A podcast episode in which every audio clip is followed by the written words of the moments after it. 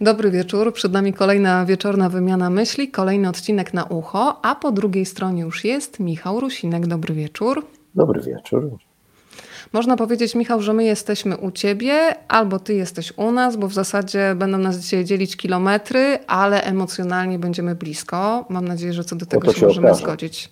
To się okaże. No to już się dobrze zaczęło, że tak powiem.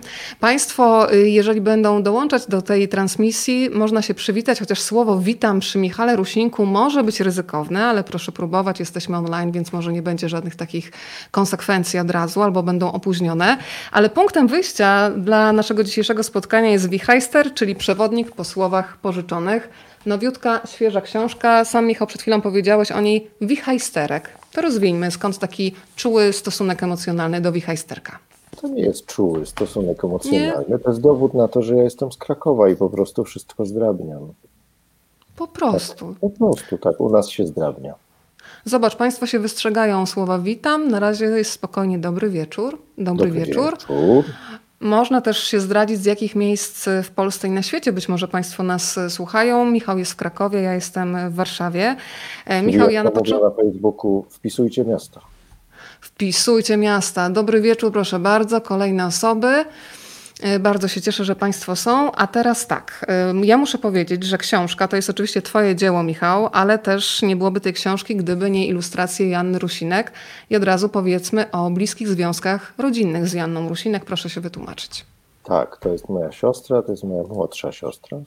I szczerze mówiąc nie liczyłem, ale to już jest któraś e, nasza wspólna e, publikacja. Wydaje mi się, że mamy genetycznie podobne poczucie humoru, więc, więc dobrze nam się współpracuje. Aczkolwiek przy tej książce ona miała trudniejsze zadanie niż zwykle, ponieważ ta książka właściwie jest nie dla dzieci, w tym sensie jej tekst, dlatego że to jest właściwie słownik, to znaczy nie, nie ułożony e, alfabetycznie, ale ułożony tematycznie. E, Natomiast specjalnie szczególnych żartów nie ma w tej książce.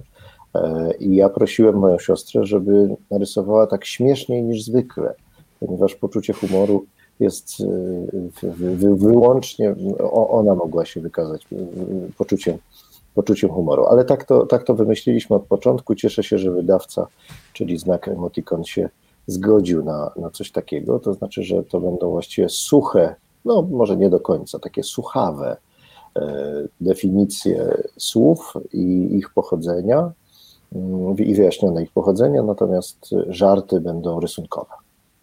Państwo się już witają. Zobacz, jesteśmy na przykład w Krakowie, jesteśmy w Katowicach, jesteśmy na Mazurach, jesteśmy w Gdańsku. Śmieszkowo, zobacz, jak ja bym chciała w Śmieszkowie mieszkać, koło Czarnkowa. Pani Marlena, pozdrawiam bardzo serdecznie. A Michał niech teraz, niech teraz wyjaśni, jak to się robi, żeby mieć blerba. Najpierw wyjaśnijmy w ogóle słowo blerb dla niewtajemniczonych. Czym jest blerb lub To blurb? To, to nawet trudno powiedzieć, że to jest zapożyczenie, bo to jest po prostu kalka z języka angielskiego. No ale tak się zdarza wtedy, kiedy nie mamy polskiego odpowiednika jakiegoś wyrazu, a ten blurb angielski czy amerykański, jak chcemy, to jest y, notka y, na książkę, ale nie taka notka od wydawcy, tylko taki rodzaj rekomendacji od kogoś, kto jest autorytetem e, w, w dziedzinie książek albo tematu i jego się ładnie prosi i on się albo godzi, albo nie godzi i, wtedy jak się zgodzi, to taka notka się, e, się pojawia. To to jest ten moment, żebym wyjaśniła, kogo poprosiłeś ładnie o tak zwaną notkę. No i poprosiłeś Olgę Tokarczuk, która napisała tak. Język polski jest jak odkurzacz, który zasysa wszystko wokół, ale zaraz poddaje to własnej, bardzo oryginalnej obróbce w trybach polskiej gramatyki i ortografii.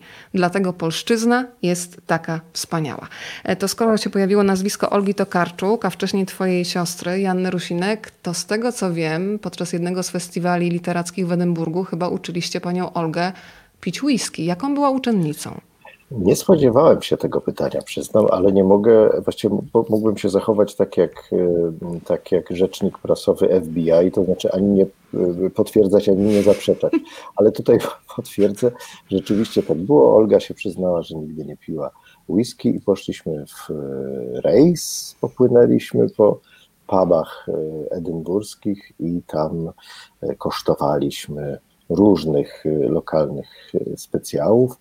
Następnego dnia, jak Olga się obudziła, zeszła na śniadanie, to powiedziała, że rano pachniało takielunkiem. Więc jest jeszcze jedno, jedno piękne słowo, takielunek. Ale Olga no, pojawia się tutaj nieprzypadkowo i, i zależało mi na tej notce e, od niej właśnie szczególnie, dlatego że jest jedną z dwóch osób, które e, spowodowały, że ta książka w ogóle powstała. Dlatego, że jej wizja Polski, e, zawarta w księgach Jakubowych, Polski jako takiego kraju i społeczeństwa wielokulturowego, pomyślałem sobie, że jest do pokazania E, po pierwsze na płaszczyźnie języka, a po drugie dla dzieci. Że to, to już można pokazać, że polszczyzna nie jest jakimś monolitem, nie jest, e, nie jest jednorodna i nie jest, że tak powiem, nie, nie dostaliśmy jej od Pana Boga, jak niektórzy być może e, uważają, ani też od kosmitów, jak uważają inni, ale tak naprawdę kształtowała się na skutek różnych kontaktów z innymi językami. Kontaktów zresztą bardzo, bardzo różnych, bo czasami to były wojny po prostu, a czasami to były kontakty handlowe, a czasami to były kontakty, tak, że tak powiem, przez miedzę, czyli przez granicę i swoją drogą słowo granica e, jest słowem, które z języka polskiego weszło do języka niemieckiego, więc to nie jest tak, że tylko myśmy pożyczali coś od kogoś, także i my pożyczaliśmy coś E, coś komuś. Natomiast drugiej e, osoby, której zawdzięczam, czy też zawdzięczamy, można powiedzieć, tę książkę, nie zgadniesz. No, chyba zgadnę. Mogę no, zgadnąć? To tak. ja otwieram książkę, bo na, w książce masz też zapis bardzo ważny, konsultacja. I tak, tutaj trzeba wspomnieć panią doktor habilitowaną Izabelę Winiarską-Górską. Pierwsza, to jest w ogóle pierwsza osoba, bo bez niej ta książka w ogóle by nie powstała. Mm, I właściwie można powiedzieć, że ja zacząłem E, pracę nad tą książką, od poszukiwania kogoś, kto mógłby mi e, służyć konsultacjami, a nawet po prostu dostarczyć materiał, dlatego że ja nie jestem historykiem języka, nie jestem językoznawcą i sam bym sobie z tym nie poradził. Także, także dlatego, że właściwie nie dorobiliśmy się jeszcze porządnego słownika etymologicznego języka polskiego. Bardzo nad tym, nad tym ubolewam i pani profesor Izabela Winiarska-Górska również korzystała z wielu słowników, szukając tych, tych słów. Nie, ale jest jeszcze jedna zupełnie specjalna osoba. Musisz powiedzieć. No nie zgadnę. Być może Państwo znają tę postać. To ona się nazywa Krystyna Pawłowicz. A to jest zaskakujące. Teraz ty mnie zaskoczyłeś tak, bardzo. Ja sam się zaskoczyłem, ale bez Jesteś niej... jak Chuck Norris. Zaskoczyć samego siebie to trzeba być tak, Chuckiem Norrisem. Tak, tak, tak. Chuck Norris literatury dziecięcej. Biorę to na siebie. A to dlatego, ze względu na pewną anegdotę. Anegdota jest taka, że e, ja zasiadam w Radzie Języka Polskiego, która to Rada Języka Polskiego ma ustawowy obowiązek raz na dwa lata przedstawiać w parlamencie raport o stanie języka polskiego.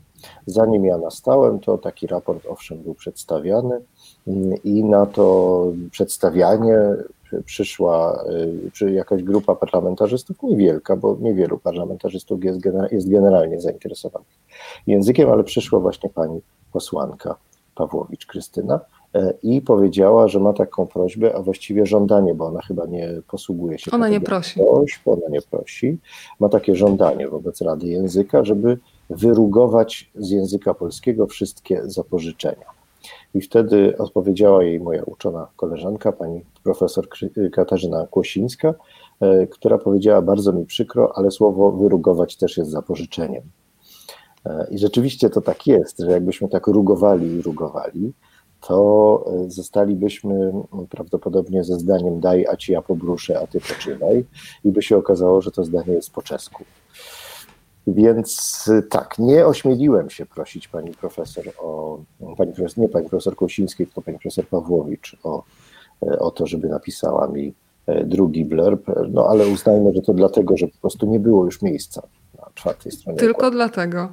Ale zastanawiam się, czy ty byłeś na tyle szlachetny, że wysłałeś książkę z dedykacją do pani profesor Pawłowicz. Jeszcze nie, jeszcze nie, jeszcze nie, jeszcze nie, ale oczywiście i to już nawet mam wymyśloną dedykację. No to dobrze, to słuchaj, otwieramy ten worek. W której ta książka nie powstałaby. Ja myślę, że to powinno dotrzeć do jutro, biura poselskiego. Nie, jutro jest sobota, w poniedziałek wysyłam. Dobrze, będę to sprawdzać i mo monitorować, czy dotrzymałeś tutaj obietnicy. Ale skoro byliśmy przy tym odkurzaczu, e, swoją drogą Michał Rusinek lubi odkurzać w domu, czy nie? Nie przepadam. Nie, nie, nie, jest to czynność, która mnie rozwija intelektualnie, ale, ale czasami jak trzeba, to trzeba.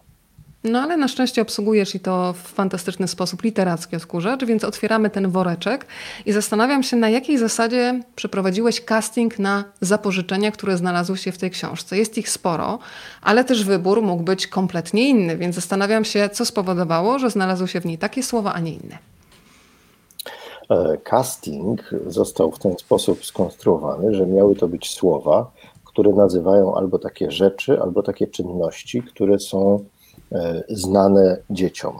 Żeby to nie były słowa, powiedziałbym, archaiczne, ani jakieś słowa z języka technicznego albo jakiegoś profesjolektu czy naukowego języka, które, e, które tak naprawdę nic dzieciom E, nie mówi. O, tutaj pan Tomek napisał, że, mnie, że jemu się kojarzy wichajster ze słowem dynks i bardzo słusznie, ponieważ wichajster to jest taki dynks, który służy, albo dinks, który służy do tentegowania. To, to jasne.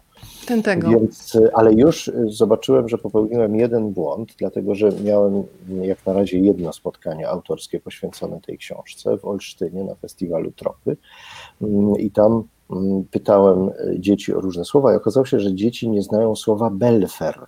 E, to jest mało eleganckie określenie nauczyciela. W moim pokoleniu e, no, trudno powiedzieć, że no, nie, nie nadużywało się tego słowa. Oczywiście byliśmy uprzejmi wobec naszych nauczycieli, ale co jakiś czas zdarzało się w ten sposób mm, określić jakiegoś belfra. Belfer jest słowem, mm, słowem, które pochodzi z języka jidysz, od słowa behelfer, który był pomocnikiem nauczyciela w Hederze, czyli w żydowskiej szkole.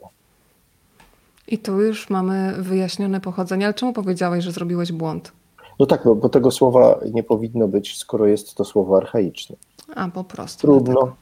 Trudno. Trudno, no ale wiesz, gdybyśmy byli idealni, to bylibyśmy jakimiś maszynami. Więc ja uważam, że to jest taki element, który powoduje, że czytelnicy jeszcze z większą słabością będą Oczywiście. zaglądać do wichajstwa. A może, może to jest też element edukacyjny. Może rodzic, który będzie czy, czy, czytał tę książkę, będzie mówił, no tak, mówiłem do swoich nauczycieli. Taki Słuchaj, byłem. Mm, zawsze warto mieć mocne wejście, tak sobie pomyślałam, więc przygotowałam sobie tutaj ilustrację. Oho. Przypomnijmy Janny Rusinek. E, I od razu to słowo mi się kojarzy ze szpitalem, godziną siódmą rano, kiedy otwierają się drzwi. Taka porządna pani pielęgniarka, która pyta, stolec był? A ja nie będę pytała, czy stolec był, tylko czym był wcześniej stolec, i tutaj mamy historię, mm, którą opowiada Michał między innymi w tej książce. Przyznam, że się nad tym słowem zastanawiałem, czy go w ogóle umieścić w, tej książce, ale z drugiej strony e, ta sfera jest bardzo ważną sferą dla e, młodych czytelników i pomijanie jej byłoby, mogłoby być jeszcze bardziej znaczące. Natomiast rzeczywiście Stolec przeszedł sporą, e, sporą drogę. Ponieważ e, chodzi oczywiście, najpierw był tronem, zresztą e, został, został poniekąd ślad tego, tego znaczenia w takim powiedzeniu, że to jest przecież toaleta jest taką, takim miejscem, gdzie król chodzi piechotą, chyba nadal się tak, tak. Się tak mówi. Prawda? Więc kiedyś to był, było to samo co tron, czyli okazałe krzesło dla monarchy i biskupa, a potem to określenie właśnie iść na stole, co oznaczało, oznaczało raczej udać się w stronę toalety, no a później przez, jakby to powiedzieć, taką logiczną przyległość tego miejsca e, oraz tej substancji, e, to jakoś została, e, została ta nazwa, nie chcę powiedzieć przyklejona, żeby nie było, ale jakoś powiązana z tą substancją. O, wybrnąłem Zgęstniała nam atmosfera, ale muszę Ci, Michał, powiedzieć, że ostatnio ja miałam przyjemność. Miałam ostatnio okazję prowadzić spotkania w Muzeum imienia Władysława Broniewskiego i od razu przypomniał mi się fragment, który mi kiedyś zaserwowałeś, związany z panią Wisławą Szymborską. Nie mogłam się od niego uwolnić. Czy ja mogę przytoczyć? Ale bardzo proszę, to również chodzi o pewną substancję. I też chodzi o wydalanie, tylko drugą stroną, tak? tak. A może ty byś to powiedział ładnie, bo ja to będę, wiesz, z drugiej ręki, a ty wiesz, że jak siadała, tak zwana siadała, mówię ręki, kolokwialnie. W co my brniemy? Tu, że, że jakaś gęsta atmosfera. To ty napisałeś. Zaczęło ja. się od stolca, to nie ja. Ale powiedz, mamy atmosferę. Mamy atmosferę na przyjęciu, która siada, mówiąc kolokwialnie. Przy tym stole siedzi również pani Wisława Szymborska i nagle mówi coś takiego. Tak, i mówi coś takiego. A mnie kiedyś obrzygał Broniewski. To jest fraza, która, e, która natychmiast pobudza e, współbiesiadników do, e, do rozmowy. Szymborska nawet potem doprecyzowała, że spojrzał na nią i spytał, a pani czemu taka smutna?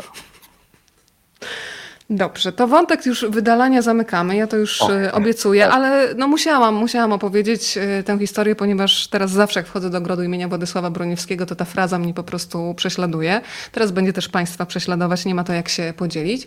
Ale od razu powiem, że te wszystkie słowa podzieliłeś na kategorie. E, tak. To teraz zamykamy drzwi łazienki, e, a wchodzimy sobie do kuchni. No i skoro kuchnia, to pojawia się między innymi herbata. Ja poproszę o kilka słów wyjaśniających, w jaki sposób słowo herbata, herbatka trafiło do naszego polskiego języka.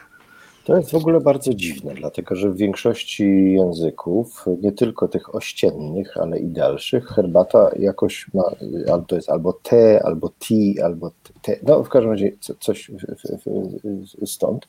A to jest y, y, znowu zapożyczenie z języka chińskiego, gdzie, a tak naprawdę z południa Chin, czyli gdzieś tam powiedzmy z kantonu jeszcze, jeszcze dalej, e, ponieważ tak nazywano liście, liście krzewu herbacianego.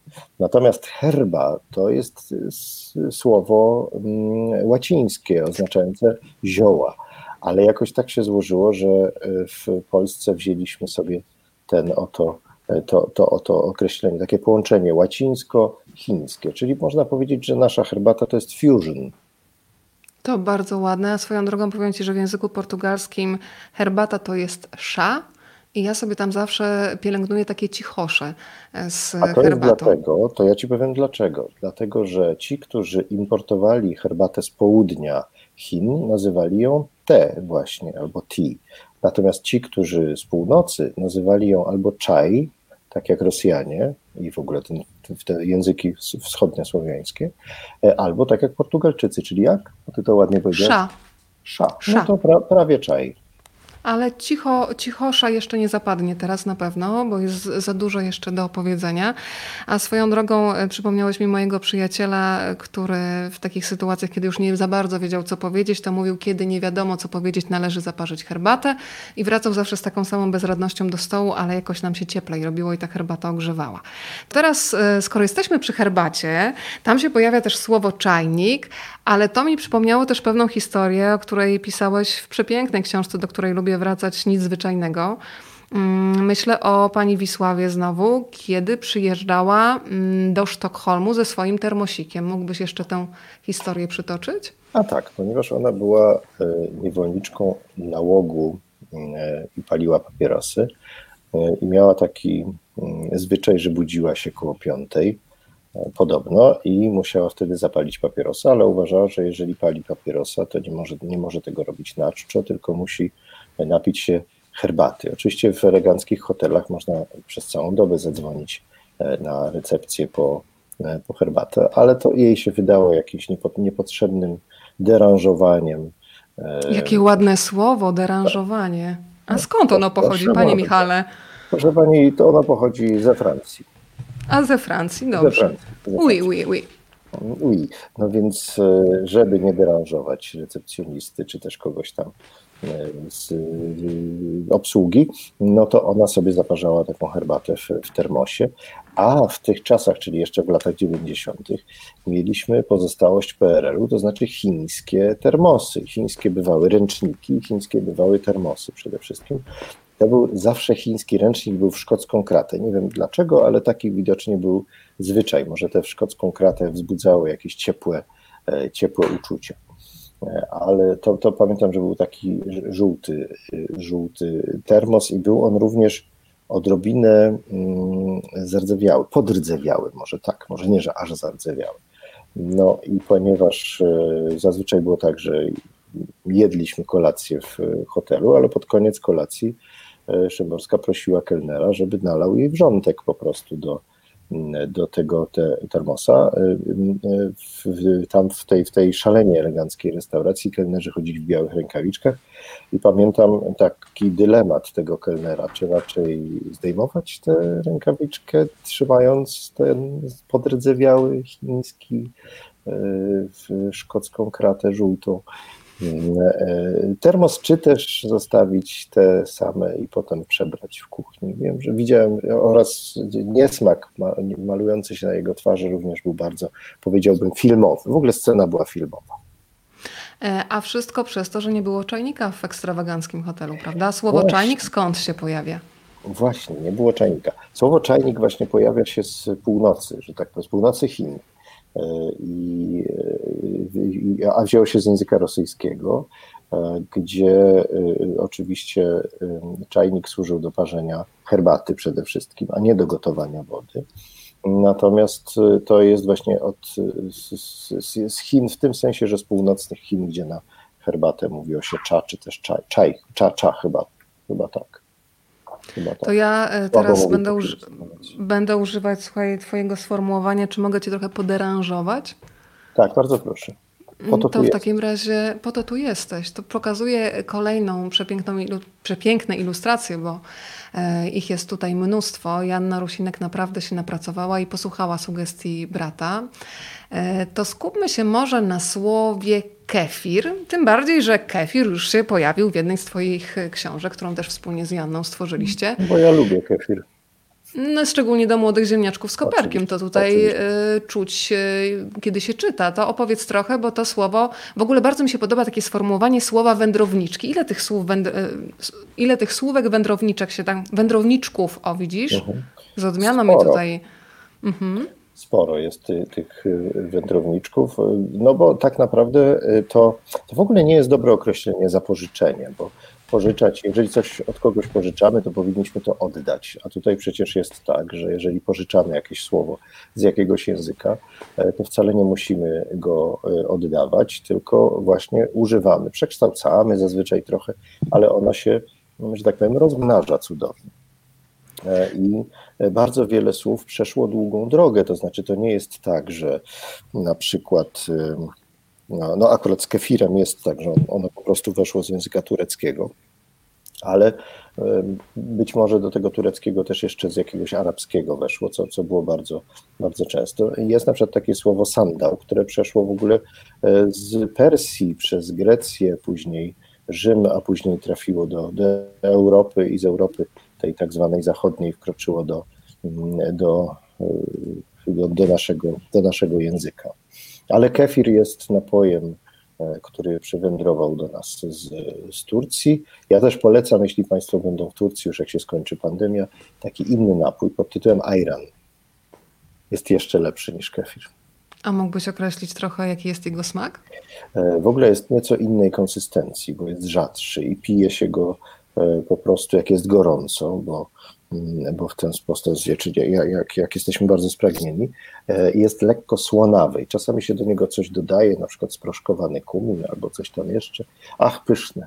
Ślinka Zgłodniałam. Leci. Czy pani Mariola to jest twoja rodzina? Zobacz, pani Mariola Rusinek tutaj się właśnie nam wyświetla i się wita. Na ten temat nie wiadomo, ale serdecznie pozdrawiam. Pozdrawiamy Panią Mariolę i tych wszystkich, którzy do nas teraz dołączają do tego spotkania. E, to skoro był kefir, to jeszcze przypomnę kefir w Kairze, rymowany przewodnik po miastach świata, z którą, z, który z przyjemnością sobie studiowałam. Mm, no to teraz e, muszę Cię zapytać, Michał, czy bywają w ogóle takie sytuacje, kiedy Ty zapominasz, jak to się mówi nieładnie, języka w gębie i wtedy nie masz w niej, w tej gębie, to, to, to w rozmowie z Tobą słowo gęba mi zupełnie nie pasuje, ale to już wyszło z moich ust, czy z mojej gęby bardzo. trudno. Więc czy zdarzają się takie sytuacje, używając związku frazologicznego, że mm, no, brakuje Ci języka w gębie i wtedy nie ma ani tych słów zapożyczonych, ani tych naszych, rodzimych. Jak coraz częściej, coraz częściej. Naprawdę? Przy tak, jakich tak, sytuacjach? To jest, to jest związane z wiekiem. E, więc najczęściej po prostu no, starość daje o sobie znać. Ale tak naprawdę zawsze i wszyscy tak mamy, że są takie momenty, kiedy e, zapominamy jakiegoś słowa, to jest wtedy, wtedy tak, że czasami przypominamy sobie to słowo w innym języku. I mnie się tak zdarza, że, na, przykład, że na przykład przypominam sobie po angielsku dane słowo, a kompletnie nie pamiętam. Po polsku bardzo mi się, bardzo mi wtedy wstyd. Ale też i są takie słowa i rozumiem, że do nich pijesz, e, które e, pojawiają się wtedy w naszych gębach wspomnianych, wtedy, kiedy nie, nie możemy sobie przypomnieć tego właściwego. I to są takie słowa, powiedziałbym, prowizoryczne, prowizorki. E, I takim słowem jest Wichajster tytułowy, bo nie, nie, wiem, czy, czy Państwo wiedzą, ale to jest słowo, które się wzięło z niemieckiego pytania wie heißt er, czyli tak naprawdę jak on się nazywa, czy jak to się nazywa. E, I e, to, to, to takie pytanie, które znamienuje bezradność człowieka, który właśnie zapomniał jakiegoś słowa, w, w naszym języku zaczęło oznaczać, zresztą w niemieckim też, ale w naszym języku zaczęło oznaczać e, właśnie coś, jakiś przedmiot, jakiś, ding, jakiś dings, który nie wiadomo do czego, do czego służy. Znaczy, może wiadomo do czego służy, ale nie wiadomo jak się nazywa. Ja też lubię takie określenia jak szpeje albo szpargały. To się w różnych częściach Polski e, i różnych, także w takich powiedziałbym językach rodzinnych różnie się to nazywa. U nas się mówiło szpeje. E, I mój tata, który miał taką ambicję, żeby świat uporządkować, a w każdym razie świat śrubek, e, muterek, podkładek, wkrętów i gwoździków, miał takie pudełeczka po zapałkach, takie, takie, takie większe nieco, i, i tam podpisywał je właśnie stosownie. Natomiast jeżeli jakiś przedmiot nie był ani śrubką, ani muterką, ani podkładką, ani wkrętem, ani gwoździkiem, to wtedy trafiał do pudełka z napisem szpeje. I można powiedzieć, że tam były same wichajstry albo dingsy służące do tentegowania. Ale skoro powiedziałeś o tej skrzyneczce, to pamiętam koleżankę, która pochodzi z Pomorza i jej tato z kolei miał taką skrzyneczkę z napisem naprawki. I to też taki fajny wewnętrzny język, bo wszystko, co było w środku, służyło do naprawiania różnych rzeczy, które się w domu rozsypywały. Czyli tam właśnie były śrubeczki, śrubokręty, e, młoteczki i tego typu e, sprzęt, który nadawał nowe życie tym przedmiotom, które już e, dogorywały, tak bym powiedziała. To teraz jeszcze wrócę do tej ilustracji, ponieważ bardzo lubię też słowa, które się pojawiają w wichajstrze, które mają y, takie podwójne znaczenie, bo mamy bryndza w znaczeniu sera wyrabianego przez pasterzy, którzy mieszkają w Karpatach, ale coraz częściej w takim slangu też się Michał mówi, że o bryndza, bieda, co u ciebie, no bryndza. Tak, ale... Jak te wyrazy się przepotwarzają, jakich znaczenia się zmieniają? No tak, ale to jest tak, że, że ja w ogóle o tym znaczeniu nie piszę w tej książce, tym, tym jakby to powiedzieć, tym drugim, dlatego tak. że to nie jest słowo z języka e, dziecięcego, tak samo jak z chałką, która jest zresztą na tej samej stronie, prawda? Mm, e, jest, mówi się, że coś że jest hała na przykład, prawda, że coś jest hałą, na przykład jakiś spektakl teatralny nieudany okazuje się hałą. E, to jest ten sam źródłosłów, natomiast y, oczywiście o wiele lepsze są takie hały, a właściwie hałki, e, które są słodkie i się je je.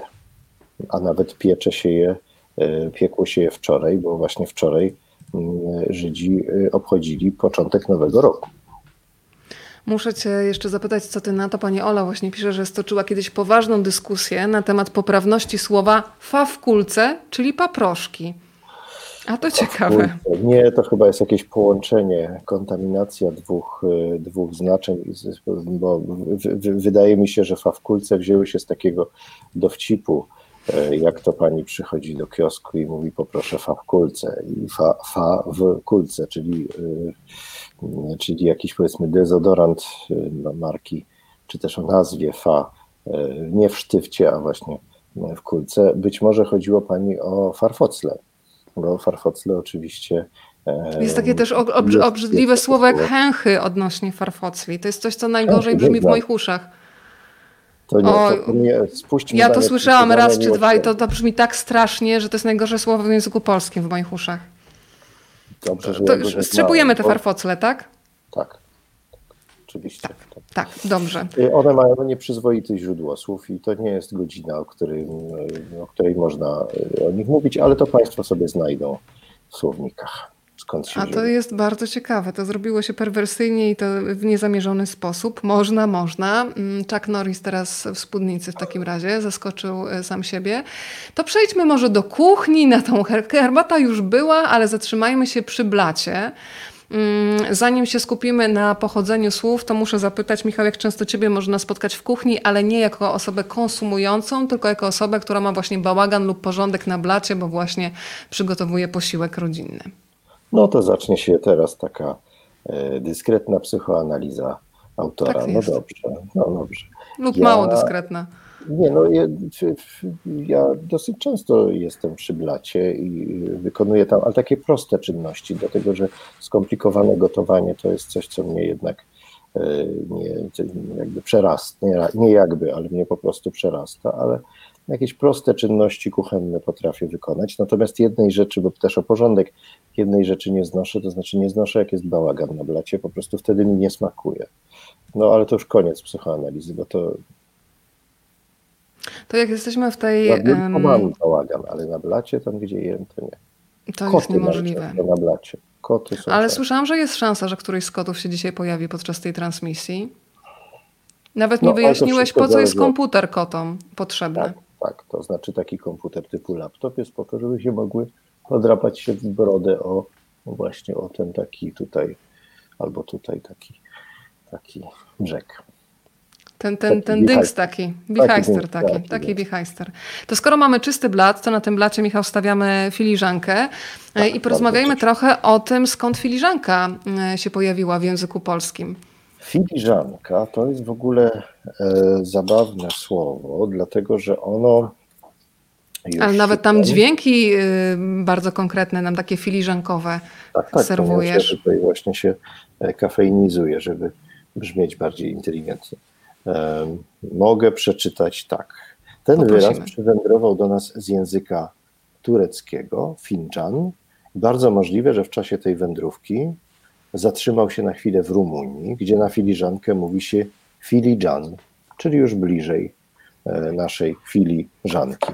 Mnie się zawsze wydawało, że to słowo jest jakieś francuskie, bo ono tak pobrzmiewa, właśnie coś w nim pobrzmiewa takiego francuskiego, a tu proszę, tu Turcja i Rumunia, kto by się spodziewał. A jeżeli chodzi o kawę w filiżance, zresztą tam jest bardzo ciekawe rozróżnienie. Babcia pije w filiżance, z tego co pamiętam, dziadek pije w kubku, mama lub tato chyba piją w szklance. Teraz sprawdzamy, jak wygląda czytanie ze zrozumieniem i z pamięć tutaj y, moja. Znakomicie. Znakomicie, czyli 10 punktów już teraz wygrałam, ale powiedz, gdybyś ty miał się wybrać teraz na filiżankę kawy z kimś, z kimś miałbyś ochotę porozmawiać, to przy jakim stole, przy jakim blacie, u kogo byś zasiadł? No to y, ja chyba bym nie, nie wybierał się na filiżankę kawy. Teraz sobie uświadomiłem, że raczej y, mówimy metonimicznie o tym, że idziemy na kawę albo idziemy na e, herbatę, natomiast raczej nie mówimy na filiżankę. Ewentualnie można się mówić na filiżankę czekolady. To jeszcze ewentualnie, prawda? Jeszcze Kubek czekolady, ale to tak, to, to chyba tak. Na, najchętniej umówiłbym się gdzieś na kawę, i, a nie nawet nie gdzieś, tylko pojechałbym do Włoch i czekam, aż się skończy ta pandemia, bo jednak tam jest najlepsza kawa. No. Skoro wywołałeś włoskie klimaty, to niech się pojawi dział jedzenie z książki Wichajster, No, bo tam między innymi jest kalafior. Swoją drogą polecam Państwu kalafiora pieczonego. Taki smak orzechowy wychodzi kompletnie inny od takiej rozmemłanej brei. Przepraszam za to słowo, ale my czasami nie jak się rozgotuje. rozmemujemy kalafiora, to jest Nie rozmemujemy. kara więzienia. Nie wiem, co na to pan minister, jeszcze chyba minister Ziobro, ale może już nie minister, no nie, no ale może nie, nie używam. Już i tak mówiliśmy o pani Pawłowicz, to już To już za dużo. wycofuję się. To zostanie przy tym kalafiorze, bo pochodzenie tego słowa też jest bardzo piękne i nawet pomyślałam sobie, że od momentu przeczytania Wichajstra nie będę mówić kalafior, tylko będę mówić po włosku. Czy pan mógłby autor zacytować? Caule fiori. To też nie jest całkiem włoski, to jest jakiś dialekt włoskiego, bo włoski się składa z wielu e, dialektów i to, to określenie oznacza kwiaty kapusty. Po prostu kwia, kwiaty kapusty. No Poproszę ale skoro kwiaty- mówimy o włoskich... do kwiaciarni i mówimy poproszę kwiaty kapusty. Można, można. To skoro mówimy o włoskich smakach, to musi się pojawić pomidor. E, I tutaj też ten e, włoski źródłosłów jest fantastyczny. Ja bym powiedziała, że na przykład malinowe, mm, tak kolokwialnie, ale malinowe pomidory wchodzą jak złoto. Można tak powiedzieć, panie autorze? Tak, oczywiście. I stąd są te pomidory, czyli właśnie złote jabłka, czy też jak mówią niektórzy jabłka. Y, muszę Państwu powiedzieć, nie wiem czy Państwo widzieli, być może część osób tak, że autor najpierw pisze książkę, ale później jest wprzęgany w taką machinę promocji. No i nie wiedziałam, Michał, że Ty tak bardzo lubisz przebieranki. A, Opowiesz trochę o tym no, doświadczeniu. Czyli psychoanalizy ciąg dalszy. Rozumiem, rozumiem. Tak, rzeczywiście, bo to Państwu może się wydawać, że największym problemem dla pisarza i trudem jest y, siedzenie i pisanie. Nie, to jest w ogóle najprzyjemniejsze i to się robi najszybciej. Natomiast potem człowiek się zdaje na łaskę lub niełaskę swojego wydawcy. Bardzo serdecznie pozdrawiam mojego wydawcę. Znak emotikon. Tak, i ten wydawca wymyśla różnego rodzaju e, triki promocyjne.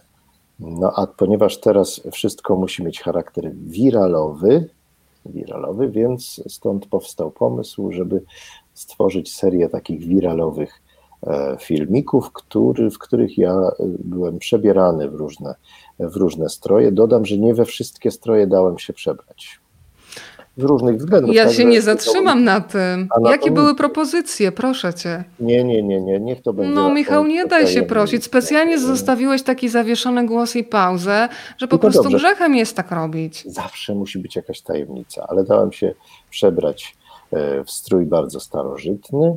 Dałem się przebrać e, w strój Sherlocka Holmesa. Niestety trochę były za krótkie spodnie, ale trudno, trudno. E, ale były ciemne skarpety, słowo skarpeta też się pojawia w języku Wichajster, więc nie tak. było żadnej tam przerwy. Ja dokładnie śledziłam te filmy. Tak, tak, jednak o to y, bardzo dbał pan operator, żeby nie było żadnych przerw y, pod żadnym względem. Natomiast również w stroju arabskim wystąpiłem i tu się przydały moje ciemne okulary, które miałem na szczęście w samochodzie. Michał, jeden strój, któremu powiedziałeś nie, bo i tak wyciągnę tę informację od Rafała Czecha, więc wiesz. Nie. Lepiej, żebyś wybrał, nie? Nie, nie, nie powiem. Nie powiem. Trochę mi smuteczek nie było to bikini, pojawił. od razu powiedzmy sobie, żeby to było jasne. To nie było bikini, ale, ale nie. Dobrze, smuteczek zarejestrowałam, ale jakoś szybko muszę go przegonić i tutaj profesjonalnie poprowadzić dalej to spotkanie. E, I powiem Ci o słowie, o które mnie najbardziej zaskoczyło, jeżeli chodzi o jego pochodzenie. I wiem, że nie jestem jedyna z tych zaskoczonych, bo śledziłam trochę recenzji Twojego wichajstra i nawet pani, która jest magistrem filologii polskiej, powiedziała, że bardzo ją zaskoczyło pochodzenie indyka. Jak ten indyk trafił do języka polskiego? Indyk to w ogóle jest kura indyjska, prawda? I ona się wzięła wzięła się z, wcale nie z Indii. Szukam teraz, żeby nie być gołosłowny. Wiesz, gdzie jest, gdzie jest indyk? Indyk nam zginął. Kabana, indyk myślał o niedzieli. I tak, i tak dalej. A w sobotę tak, łeb mu ścieli. No. no nie ma indyka. Gdzie ty znalazłaś tego indyka rano? Już ci zaraz Naprawdę. powiem, znajdę tutaj stronę. Ale ja w tak zwanym. Tak... Bardzo. A, bo indyk jest chyba przy tym, nie przy kuchni bo jakoś myślimy o nim konsumpcyjnie, a powinniśmy... Ja już jestem mieć... poza pokojem, powiem Państwu, o, że mamy... Indyk, tak. Jest. Indyk mhm. został przywieziony do Europy w XVI wieku z Ameryki, którą nazywano wówczas Indiami Zachodnimi. Dlatego nadano mu miano indyjskiej kury lub indyjskiego koguta. Dlatego na przykład po francusku jest coq d'Inde, a w dawnej wersji niemieckiego Indianisch Hanna. Po łacinie indicus to właśnie indyjski. No i tak. Po prostu. A Państwo piszą też o takich słowach, które się tworzą w rodzinie. Jeśli o przebierankach mowa, o, jest wątek przebieranek wraca, ale wiem, że nie mogę go kontynuować, trudno, to powiem Wam o świetnym słowie wymyślonym przez moją malutką siostrzenicę Romkę. Chodzi o słowo suknica. Słowo weszło do słownika rodzinnego. Michał, przypomniało mi się, że Ty mi chyba opowiadałeś o swojej mm, rodzinie. Jest ktoś, kto jest z pochodzenia Finką, dobrze A, pamiętam, i mówił paznoczki? Tak, Wspaniale pamiętasz, oczywiście. Tak, moja stryjenka, czyli żona mojego stryja, jest, jest Finką i ona uczyła się polskiego już mieszkając w Polsce, ale nigdy się nie uczyła w żadnej szkole, tylko po prostu e, słuchając tego, co się mówi naokoło. i wymyśliła właściwie takie słowo paznoczki, które jest o wiele ładniejsze od słowa paznokcie, moim zdaniem, fonetycznie i pod każdym innym względem, ale też stosowała ona różnego rodzaju kalki z języka angielskiego i na przykład na środki konserwujące dodawane niestety do e, produktów żywnościowych mówiła z angielska prezerwatywy, no, no bo to są prezerwatywy. I to słowo weszło e, jakoś bardzo dziwnie szybko. Bezpieczna ta żywność była bardzo, słuchaj do naszego rodzinnego języka i jak kiedyś byliśmy z moją siostrą w sklepie i zaczęliśmy się kłócić głośno przy pani ekspedientce, żeby tam nie kupować jakiegoś soku czy, czy czegoś, bo, bo są w nim prezerwatywy, to pani ekspedientka była absolutnie oburzona. No skoro były prezerwatywy, mówiłam ci, to bezpieczny był ten sok, nie było tam żadnych konserwantów, Bezpieczny ale sok. dobrze. Ale słuchaj, skoro mówimy, bo Państwo tutaj podrzucają też tematy, dzisiaj mówimy o zapożyczeniach, ale zastanawiam się, czy powstanie też książka o takich neologizmach, e, bo ja uważam, że takie słowa, które czasami do naszego słownika trafiają przypadkowo, powinny się tam zadomowić i zostać. Mój przyjaciel Włoch e, na przykład nie jest w stanie wypowiedzieć słowa pelerynka czy peleryna i stworzył słowo pelirynka. Ja uważam, że ona ma milion razy więcej wdzięku, lekkości i czegoś takiego, że masz ochotę w tej pelirynce wejść, wyjść na deszcz, na deszcz, więc e, powiedz e, o twoim wewnętrznym języku takim rodzinnym, oprócz e, tutaj opowieści fińskich, macie jakieś takie słowa, których używacie w domu albo które zostały wpisane w pewien sposób do słownika już na stałe? Tak, są takie słowa, e, które weszły do języka i w dodatku są kontynuowane e, przez moje dzieci, więc w trzecim pokoleniu e, mhm. funkcjonują. A to przynajmniej jedno teraz sobie przypominam i to jest słowo, ja w ten sposób nazwałem, jak byłem mały, taki twarożek pomieszany z rzodkiewką, szczypiorkiem i posolony oczywiście. No jest coś takiego się robi samego. Tak w domu i bardzo to jest smaczne, posilne i pożyte. Ja wymyśliłem na to nazwę papciarz. No, to, wiem, że mogą lepiej, ale jakoś tak wyszło, że papciarz. No i do tej pory się mówi e, w, w, w ten sposób na, u nas w domu na, na ten serek i również mówi się, a to już to moje starsze dziecko wymyśliło. E, dlaczego? Starsze dziecko ile ma lat, powiedz? 21, ale wtedy miało e, dużo mniej jak to wymyśliło. Mianowicie na serek topiony mówi, do tej pory mówi serek damowy. Dlatego, że jak prawdopodobnie, dlatego ja już tego nie pamiętam, że jak się smaruje kromkę takim serkiem, to się robi to z ogromną elegancją, takimi, no tak, tak jak dama tylko potrafi. Chyba. Ale to w takim razie tylko damy powinny ten serek spożywać. Nie, nie, Dżentelmeni gdzieś po... powinni stać z boku i tylko towarzyszyć, ewentualnie rozsmarowywać ten serek. Nie chciałbym brnąć tu w jakiś taki niezdrowy seksizm, ale nie wiem, czy nie chodzi o to, że po prostu tylko damy powinny smarować kawalerom. Ale nie, bo to od razu się pojawia wątek patriarchalny. Widzę twoją minę, widzę twoją minę. Ładna dzisiaj pogoda. Ładna dzisiaj pogoda, dobrze jest pogoda. Zawsze mogę też zaparzyć herbatę i będziemy mm, nad tą herbatą. Jest taki cudowny wątek dotyczący herbaty w nowej książce y, Kuby Małeckiego, Saturnin. Polecam Państwu. I tam y, wątek herbaty, która czasami ratuje sytuację, kiedy nie wiadomo o czym porozmawiać, a można trochę nad tą herbatą sobie po, pomruczeć w zasadzie jest. Y, ale słuchaj, kiedy się sprawdza opis, Twój opis w Wikipedii, no to mamy oczywiście literaturoznawcę, mamy y, tłumacza, mamy wykładowcę, mamy byłego sekretarza Wisławy Szymborskiej, ale mamy też y, ciebie zapisanego jako twórcę lepiej. O co chodzi z lepiejami? A nie, to nie jako twórcę, tylko jako twórcę nazwy, nazwy. gatunkowej. Tak, to jest tak. tak, że ja jestem z y, wykształcenia oraz zawód wykonywany mam, teoretyk Masz. literatury teoretyk literatury, do końca nie wiadomo, co to jest, ale może i dobrze. I to jest tak, że entomolog, jeżeli, a właściwie lepidopterolog, czyli specjalista, no, było grubo. Coraz było, trudniej powiem jest. Grubo. Lepidopterolog, czyli specjalista od motyli, jeżeli na przykład odkryje jakiś gatunek y, nienazwany jeszcze motyla, to często bywa tak, że zostaje on nazwany, ten gatunek, jego nazwiskiem. I na przykład Władimir Nabokow najbardziej był dumny nie, nie z tego, że napisał jednak sporo wspaniałych książek, ale y, dlatego, że właśnie jego nazwiskiem nazwano jakąś ćmę bo on był lepidopterologiem właśnie. Natomiast ja jako teoretyk literatury uważam, że przejdę do historii przede wszystkim jako twórca kilku gatunków i to właśnie są lepieje i na przykład chyba odwódki, jeszcze moskaliki. To są takie gatunki mm, literatury niepoważnej, literatury pure nonsensowej, które e, wymyśliła mm, i realizowała Wisława Szymborska.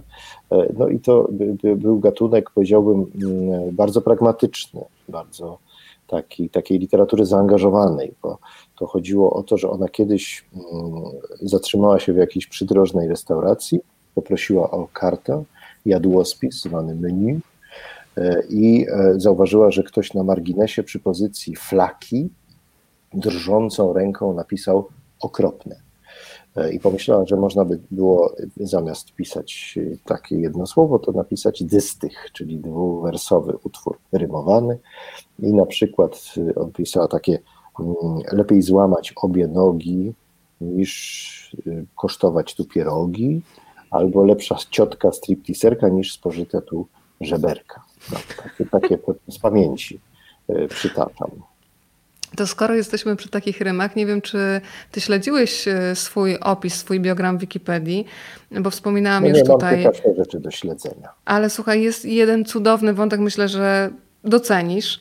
Jest tutaj członek Rady Języka Polskiego i tak wszystko tak poważnie i tak dalej, a nagle jest taki wątek. W 2014 roku był jurorem w konkursie na najlepszy limeryk o orzeszkach firmy Felix. Wiedziałeś? No proszę, no proszę, tak, wiedziałem, wiedziałem, to się odbiło szerokim, szerokim echem, to w ogóle jest bardzo zabawna historia, ale wydaje mi się, że mnie nie wypada ani, ani mówić, ani, ani ją jej komentować, ale być może ktoś się temu kiedyś przyjdzie jako, przyjrzy jako takiemu zjawisku z pogranicza marketingu e, i nie wiem jak to nazwać, e, rozpoznawalności no to są, tak to dziwnie człowieka kojarzą, ale Wikipedia, w ogóle jest bardzo mm, zabawną przestrzenią, bo oprócz informacji bardzo praktycznych również tam są informacje zaskakujące. E, Michał, gdybyś miał powiedzieć, e, od jakiego wieku można zacząć spotykać się z wichajstrem, tak czytelniczo? Bo powiedziałeś, że tak naprawdę to książka nie do końca dla dzieci, bo powiedziałeś o tym na początku, ale myślę, że dzieciaki będą miały ogromną frajdę z dorosłymi poznawania tych e, konkretnych słów. E, ale gdybyś miał taki przedział wiekowy ustalić, to też jest coś, że zawsze wydawca mówi, że to jest od, do albo powyżej któregoś roku życia. No to dla jakich dzieciaków to będzie frajda? Ja nie przepadam za tymi podziałami, podziałami dlatego że to bardzo mhm. różnie bywa. E, I e, to jest tak, że czasami dzieci wcześniej zaczynają się czymś interesować, a czasami później. E, więc nie jest to książka rymowana, a akurat jeśli chodzi o wierszyki, to jest tak, że wierszyków nie czytają już nastolatkowie. Tak jakoś im przechodzi. Ponieważ to nie są wierszyki, ale wiedza nie, nieomal encyklopedyczna, wikipedoidalna, wikipedioidalna, e, to e, myślę, że może zainteresować nawet nieco starszych, e, starszych czytelników. Nie wiem, czy to nie jest, czy, czy ona nie jest dla dzieci, dlatego że te, te dzieci, które się interesują światem, interesują się również językiem, a w ogóle dzieci się interesują językiem. To nie jest tak, że trzeba ich jakoś spe, specjalnie do tego namawiać. Dzieci myślę, że traktują słowa na równi z rzeczami, z przedmiotami. I podobnie jak y, podpowiadamy im, jak się posługiwać nożem i widelcem, to też podpowiadamy im przecież, jak posługiwać się słowami, więc one też są, y, te, te, też są też czymś nowym w ich y, przestrzeni, w ich horyzoncie. Więc myślę, że, że takie dzieci, które są ciekawskie, które na przykład zadają e, miliony pytań, no to jak dostaną taką książkę, to przynajmniej te kilkadziesiąt pytań kilkudziesięciu pytań nie będą musiały mm, zadawać. E, więc polecam tym rodzicom, którzy mają problem z, mm, z, z dziećmi zadającymi zbyt dużo pytań. Nie wiem, czy pamiętasz anegdotę e, Tuwima i Słonimskiego, anegdotę przyzwoitą od razu mówię, mm, o tym, jak to kiedyś zorganizowano konkurs dla jakiejś matki, która wytrzyma jak największą liczbę pytań od swoich, mhm. E, swojego dziecka. I ten konkurs wygrała pewna matka z Ohio, e, która wytrzymała aż 35 pytań, przy czym pytanie 35 brzmiało: Mamusiu, dlaczego gryziesz syfon? żeby, żeby Czy jesteś wybawieniem dla rodziców razem z Janą z tą książką? Ja w ten sposób jakby to strategię promocyjną, nie wiem co na to wydawnictwo Znak, które Emoticon, które cały czas pozdrawiamy bardzo serdecznie, zareaguje, ale mm, może taki pomysł, żeby o to, tak, tę książkę potraktować jako wybawienie dla rodziców, których dzieci za dużo pytają. Proponuję. Kup Wichajster, oszczędzisz syfon. Syfon, tak, tak, w ogóle świetne hasło to ja myślę, że napiszemy do Rafała, żeby on to wprowadził w życie. Ale skoro jesteśmy przy dzieciakach, to muszę cię zapytać o spotkania autorskie, bo słyszałam, że miałaś, miałeś e, kiedyś no, takie dość traumatyczne spotkanie, kiedy, kiedy się pojawiłeś, zostałeś przedstawiony, a w zasadzie powitany okrzykiem z bok. Nie, nie, to nie było tak. Tak, mówiłeś tak, mi, sam mi to mówiłeś kiedyś. To nie był okrzyk, to nie był okrzyk. A co to było? miałem jakieś spotkanie autorskie z małymi dziećmi gdzieś w okolicach Elbląga, o ile pamiętam, w każdym razie daleko od Krakowa. No i najpierw e, sam siebie musiałem przedstawić. Powiedziałem, że przyjeżdżam z Krakowa i czy wy coś wiecie o Krakowie i legendy i tak dalej, więc ktoś coś tam mówił. Pod, pod, pod tym, po tym spotkaniu podszedł do mnie taki nieduży mężczyzna e, i powiedział, spojrzał na mnie i powiedział, pan jest z bok. No więc ja trochę zamarłem, bo czasy są takie, że trzeba uważać na, na, takie, na takie frazy. Zrobiłem szybko rachunek sumienia, ale też poprosiłem go, żeby zechciał jakoś rozwinąć tę frazę, by nie, nie rzec zarzut. A on powiedział, no, z Bog Wawelski. Czy obawiasz się takich spotkań kolejnych? Albo Katar. E, no tak, oczywiście każde spotkanie, znaczy nie, to może źle zabrzmi, że każde spotkanie z dziećmi to trauma, ale mm, to jest wielka zagadka. Na przykład we wspomnianym Olsztynie mm, e, zapytałem dzieci, czy wiedzą, dlaczego hejnał z wieży mariackiej się urywa. Zapadła cisza i jakiś chłopiec powiedział, ja wiem, z powodów praw autorskich. Jakie piękne. Jest, no, żeby, no bo to tak jest, że, że nie trzeba płacić jak tam ileś taktów. No i, i on w ten sposób. Prawdopodobnie dziecko prawników ale słuchaj, kiedy powiedziałeś o słowie hejnał, to przecież hejnał też się pojawia w, w twojej książce. Tak. Właśnie wertuję, żeby tutaj co do słowa przytoczyć. Proszę bardzo. Wszyscy w Krakowie wiedzą, co to jest hejnał, bo słyszą, jak co godzinę gra go trębacz na wieży Bazyliki Mariackiej. Ale nie wszyscy wiedzą, że słowo to pochodzi z języka węgierskiego, gdzie hajnal znaczy świt. Była to bowiem melodia grana nie tylko w chwili zagrożenia, na przykład ze strony Tatarów, ale po prostu jako uroczysta pobudka. Znalazłam dokładnie, fragment się znalazł w dobrym momencie, ale zobacz, Rafał też jest i pisze, że słyszy i zapisuje, czyli przypomnijmy, Kub Wichajster, oszczędź syfon.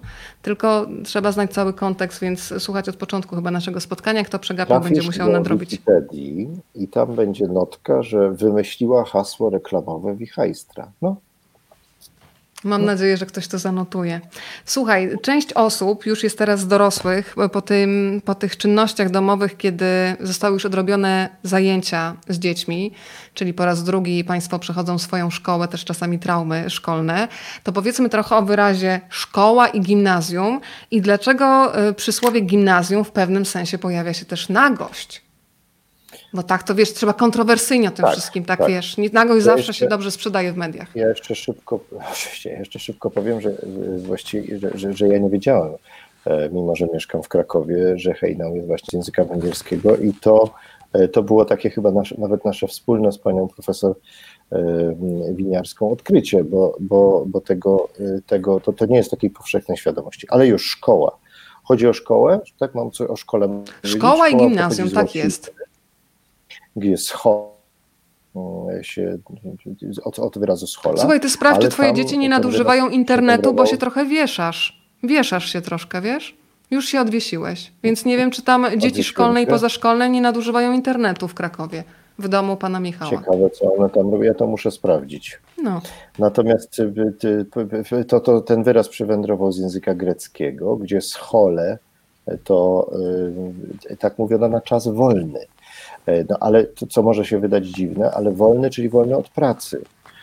E, I kto by, e, kto by się spodziewał, no ale rzeczywiście tak, tak, tak mówiono w Grecji, ale też mówiono w ten sposób na uczoną dysputę, taką, którą my tutaj teraz przecież uprawiamy z panią redaktor, oraz wykład. Czyli wszystko się zgadza. A gimnazjum, tak? Gimnazjum, tak proszę bardzo, z łacińskiego gimnazjum, ale to znowu od greckiego gimnazjon, które to, to słowo określało mm, nie tylko miejsce nauki, ale także ośrodek ćwiczeń gimnastycznych.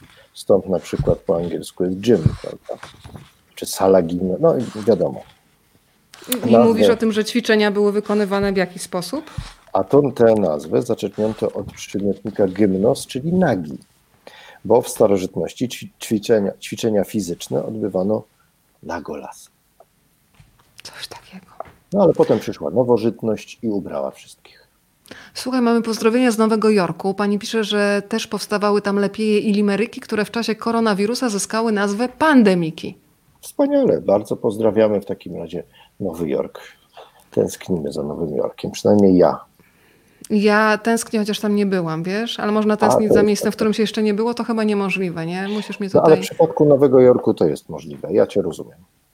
No to dziękuję, ale skoro jesteśmy przy pandemii, to w książce pojawia się też słowo wirus, które pochodzi od tak. łacińskiego słowa, znaczącego, uwaga, jad, sok trujący albo fuj, śmierdzący. śmierdzący.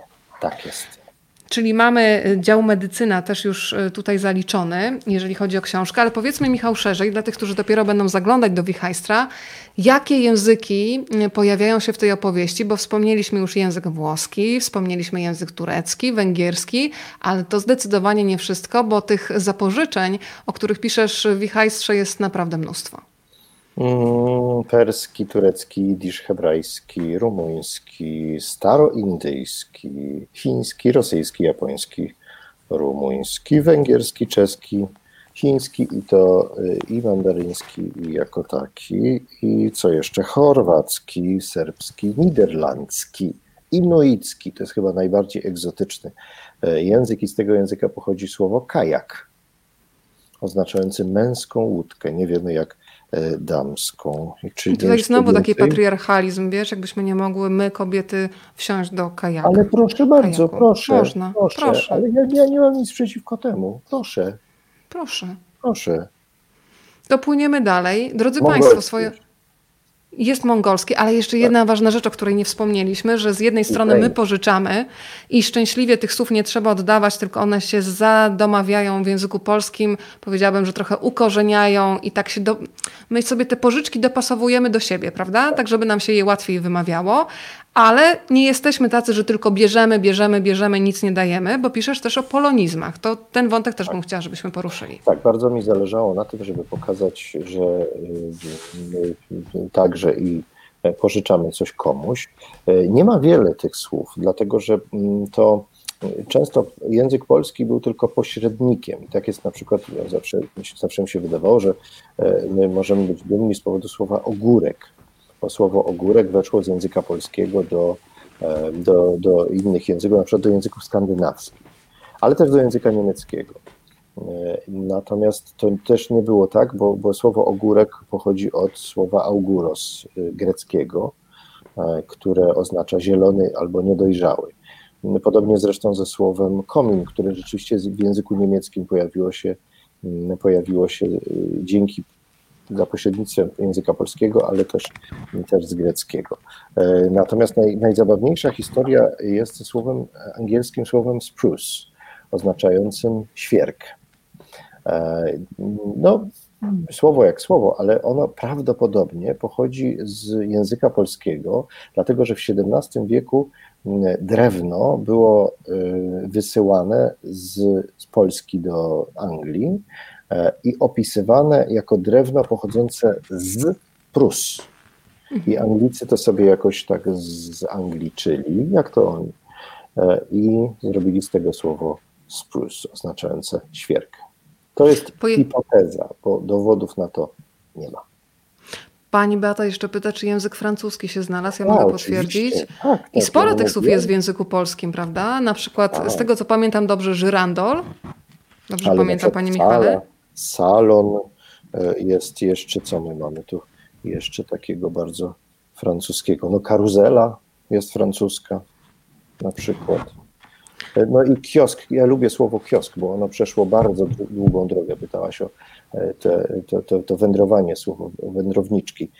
No więc kiosk przeszedł z perskiego do tureckiego, później do włoskiego i wreszcie do francuskiego, a z francuskiego już teraz. Michala, czy robiłeś takie statystyki, sprawdzając w swoim języku, z którego języka ty najczęściej zapożyczasz? Nie, ale od jutra zacznę, jak chcesz. To ja to sprawdzę już teraz tak. Czy wysłałeś Krystynie Pawłowicz książkę, to jedno, a drugie poproszę o statystyki. E, no to skoro nie ma statystyk zapożyczeń, to każdy z nas, jestem w 100% przekonana, ma takie słowo, którego nadużywa. W moim języku naprawdę, tak jakbym bez tego słowa naprawdę mówiła coś na niby, ale niestety, kiedy się łapię na tym, czego nadużywam, to mówię tak naprawdę. A Michał mm. Rusinek czego tak naprawdę nadużywa? Hmm. Ja staram się nie nadużywać słów z języka angielskiego. To jest to tyle zrozumiałe, że wszyscy ci, którzy są tłumaczami, na przykład z, z, z jakiegoś języka, to wtedy unikają kalk językowych z tego, e, z, tego, z, tych, z, tych, z tych języków. E, natomiast ja, no ja wiem, czego ja nadużywam, i to jest słowo, ja rzeczywiście wiem, czego nadużywam, i to jest słowo rzeczywiście. I to jest słowo z tej samej, można powiedzieć, rodziny, E, co Twoje naprawdę, czy tak naprawdę. No bo to są takie słowa, które nic nie znaczą, tylko lekko wzmacniają e, wypowiedź. Też mogą być, tak mówią psychologowie, e, znakami lekkiej niepewności, że my musimy coś tak podkreślić, bo nie jesteśmy pewni, czy jak mówimy to słowo, to to wystarczy. Może to być też efekt tego. Hmm, takiego, takiej gadaniny, która jest wokół nas. Jest za dużo słów, więc przez to, że jest ich za dużo, to one się dewaluują, tracą swoją wartość, więc żeby wzmocnić tę wartość, no to na przykład możemy ją wzmacniać akcentowaniem, tak jak ja teraz robię, ale też możemy wzmacniać wrzucając takie słowa, które trochę działają jak bold, albo kursywa, albo wytłuszczenie, albo nie wiem, wykrzyknik. Muszę Cię jeszcze zapytać o Joannę, Joannę Rusinek, która, jak się dowiedziałam z Waszego e, spotkania w Wiwie, miała być bratem i Ty nawet już podobno żołnierzyki tam odkładałeś dla niej. Tak, e, że Wy podobno to macie... historia. To ja nie będę jej poruszać, bo to wiesz, to zostawię dla Ewy no, no Drzeżgi. Już mogę? Zaczęłaś, mogę kontynuować? No już zaczęłaś, to już skończ.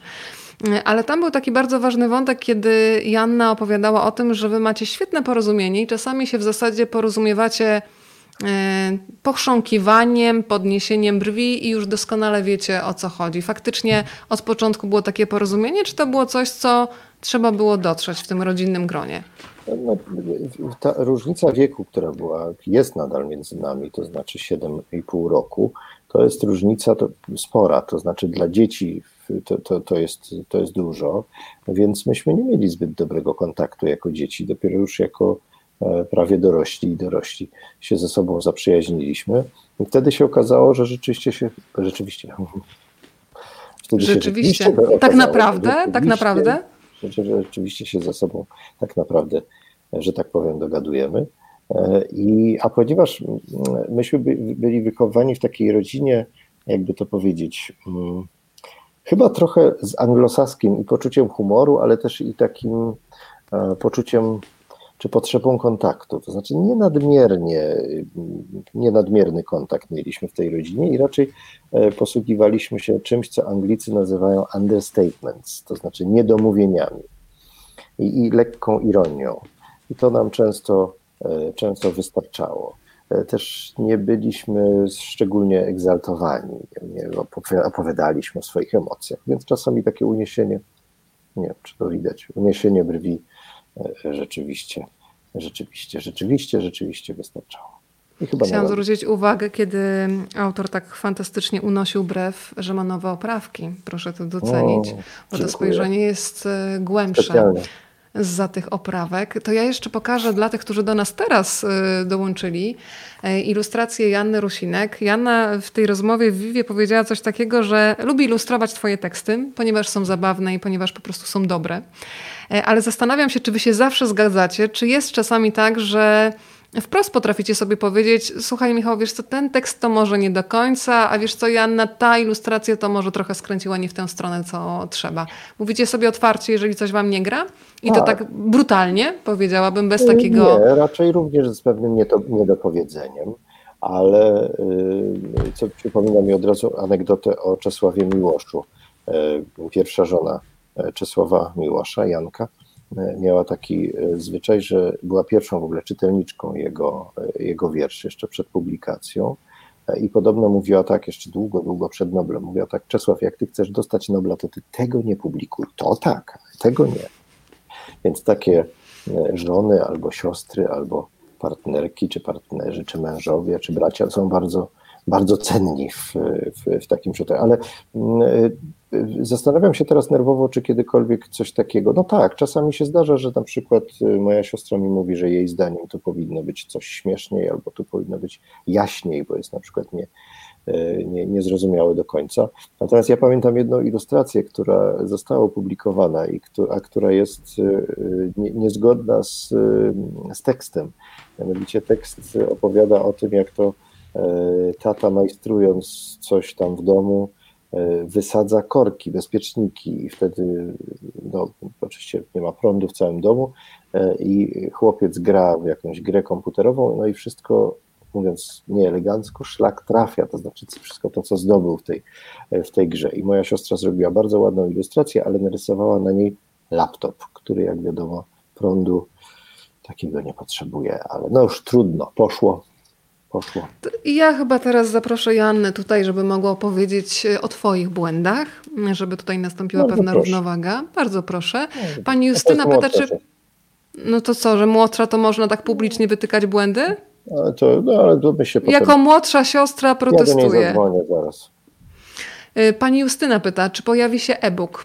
Czy ty już wiesz, czy e-book jest, czy nie? Jeżeli Rafał jest wciąż gdzieś tam na czacie, to trzeba pytać Rafała. Na razie nie wiem, czy pojawi się, bo zresztą jest problem z e, e-bookami e, tego typu picture booków, picture e-bookami, bo e, często nie najlepiej wychodzą w takiej wersji mm, w takiej wersji e-bookowej, no bo jak czytać na przykład na takim Kindle, który jest czarno-biały, książkę, która jest jednak kolorowa, więc to, to może, być, może być trudne, ale zobaczymy. Rafał, to jest... jak to jest, to niech coś się odezwie. Rafał Czech, sprawdzamy cię, czy jesteś. Rafał teraz już wiesz, dzwoni po drukarniach i żeby wydrukowali plakaty z hasłem jakim? Kup, wichajster, oszczędź, syfon. Dobrze, sama muszę sobie utrwalić, żeby mi nie umknęło. 20.36 na zegarze, więc to jest ostatni moment, drodzy Państwo, żeby padły pytania. Jeżeli ktoś ma ochotę zaspokoić swoją ciekawość, nie tylko tutaj pozdrawiać, to można to zrobić. Z przyjemnością przekażę Michałowi te pytania.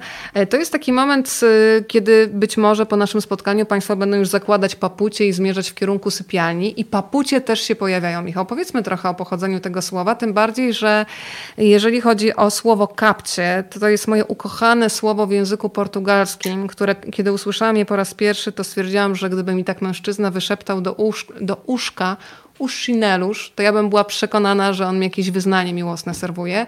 A okazało się, że to są kapcie po portugalsku, ale u ciebie w książce znajdują się papucie. Papcie po prostu. Papucie, no, tak. No dobrze, ja w ogóle nie wiem, gdzie one są, więc... To ja zaraz znajdę papucie. Ja wiem, że one pochodzą z... A ja już mam. Przydreptały do nas tak, aż z Turcji, gdzie słowo papuc oznacza buty domowe bez pięt. W języku Papudzi. polskim jest też... Pap... O, podobnie, tak. Mhm. Bardzo dobrze. E, w języku polskim jest też słowo papcie, powstałe w wyniku pomieszania ze słowem kapcie, pomiesz... No, jeszcze raz, jeszcze raz, bo się tutaj zdekoncentrowałam. Papucie przybędrowały do nas aż z Turcji, gdzie słowo jeszcze raz poproszę o wymowę. Papucz. Oznacza buty domowe bez pięt. W języku polskim jest też słowo papcie, powstałe w wyniku pomieszania ze słowem kapcie. Pomieszanie pomieszaniem, ale chodzi przecież o te same rzeczy. Pisze autor tak, Michał lepiej, Rusinek. Lepiej ich nie mieszać, zwłaszcza prawego z lewym to muszę Cię jeszcze zapytać o jedną rzecz, ponieważ zdałam sobie sprawę, że ja niektóre rzeczy z polskiej polityki wypieram. To już jest wątek pozadziecięcy, ale myślę, że pora taka, że dzieciaki już małe śpią. Przypomniałam sobie dobrą zmianę, mm, którą stworzyłeś z Katarzyną Kłosińską. Znaczy, nie, nie, nie Ty stworzyłeś dobrą zmianę, całe szczęście w polityce, ale myślę o książce Dobra zmiana.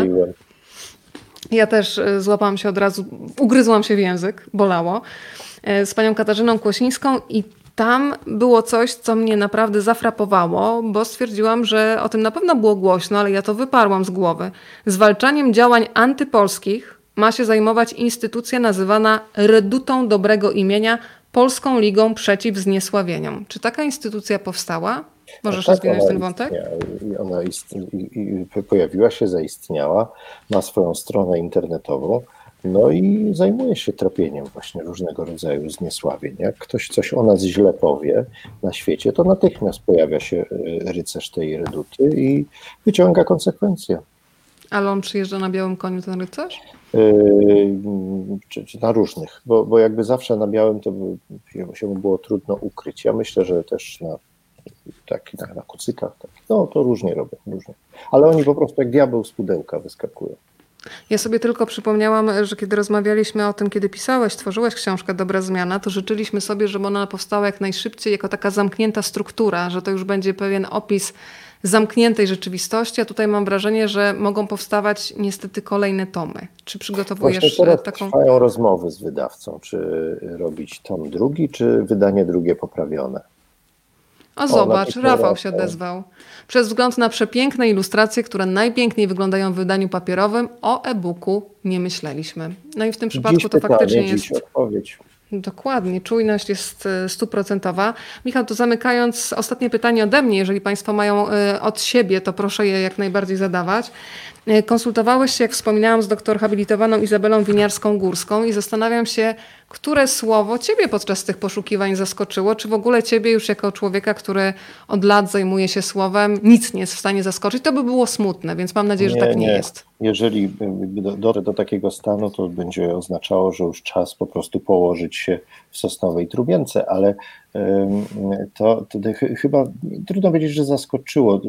No, no tak, zaskoczył mnie Hejnał, bo rzeczywiście nie, nie, nie wiedziałem że, że on jest węgierski, ale też na przykład y, przypomniałem sobie, że mój nieżyjący już znajomy turkolog e, kiedyś mi opowiadał, jeszcze jak byłem dzieckiem, że słowo Jasiek absolutnie nie ma żadnego związku z imieniem Jan i jego zdrobnieniem. I nie jest arcypolskim słowem, jakby się wydawało e, na pewno przedstawicielem tej e, reduty dobrego imienia, tylko jest po prostu zapożyczeniem z języka tureckiego, e, gdzie słowo jastyk oznacza właśnie taką małą poduszeczkę e, pod, pod ucho.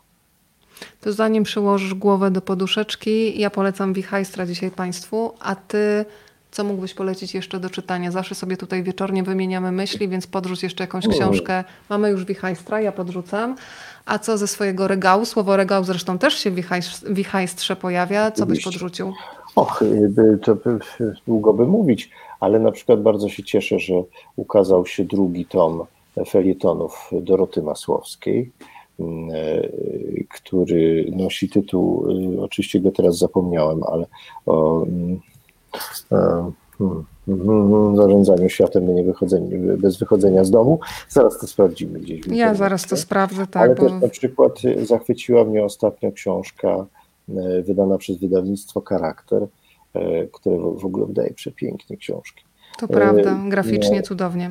Tak, książka pod tytułem Późne eseje Kuciego, czyli no, jakby nie było noblisty, ale to są właśnie jego eseje o różnych, o różnych pisarzach. I to jednak widać ogromną klasę pisarza, wielkiego pisarza, który, który wspaniałe portrety innych pisarzy E, tworzy. To, to moja zachwycająca lektura wakacyjna. Rzeczywiście dobrze przytoczyłeś tytuł, wiesz? Rzeczywiście, jak przyjąć kontrolę nad światem, nie wychodząc z domu. No więc ja go tak y, przytoczyłem. Dziękuję, jesteś miła. Pra, prawie go przytoczyłem. Takie jego węzłowe punkty tytułu przytoczyłem. Ale tutaj Ale Państwo są sobie oburzeni jeszcze. Polski Jasiek nie jest polski? O, to jest, słuchaj, do reduty dobrego imienia, co chyba No zaraz sprawa. będzie do nas. Już powoli słyszę, że ktoś puka do drzwi, więc podejrzewam, że to są panowie w kominiarkach. Na białym koniu. Ale przerwałam ci te polecajki jeszcze. No tak, bo jeszcze jest jedna książka, którą dopiero zacząłem, zacząłem czytać, ale to jest moja guilty pleasure mm, i to są kryminały. Więc e, na przykład, e, oho, coś tu się pojawia, jakieś podejrzane, podejrzana pani redaktor się odbywa się. Pani redaktor tej książki, Georgina Gryboś. Ale o co chodzi? Trochę się obawiam kolejnych działań z Michałem, czy nie skończy się jakimiś urazami. Tam była jakaś przemoc na planie, Michał? Nic sobie nie przypominam. Taki kulturalny niby, ja? rzeczywiście, rzeczywiście, a tutaj proszę. Moim zdaniem to między nimi są jakieś rozgrywki. W ogóle ja bym się w to nie mieszał. Pani redaktor, proszę tutaj na tym pasku może prawda wybrzmieć, więc ja czekam na wyjaśnienie, a ty polecaj. prawie. Tak. Prawie. Nie, bo, bo ukazał się, ukazała się nowa powieść e, e, Ionesbo, e, który pod tytułem Królestwa. I, o, teraz to, to dlatego Kot. się rusza. Tak, proszę bardzo. Proszę, nie wiem, czy go widać, a akurat teraz Nie uciekł, ale widać. Jak to nie Kocie. widać? O jest, Jest. teraz jest. Ale on musi mieć jakieś imię, a nie kot. Kot jaki? Nie, nie, on żadne imię się nie przyjęło. Wiesz, Ale próbowaliśmy. żartujesz. Go, naprawdę, żadne się nie przyjęło. Próbowaliśmy go jakoś zacząć nazywać, natomiast on kiedyś, Jestem spojrzał, zbulwersowana. on kiedyś spojrzał na mnie cholubkiem, e, więc postanowiłem mówić mu e, Gustaw, ale Gustaw się nie przyjął. Więc to jest po prostu stary, a jeszcze gdzieś jest młody, ale nie wiadomo gdzie.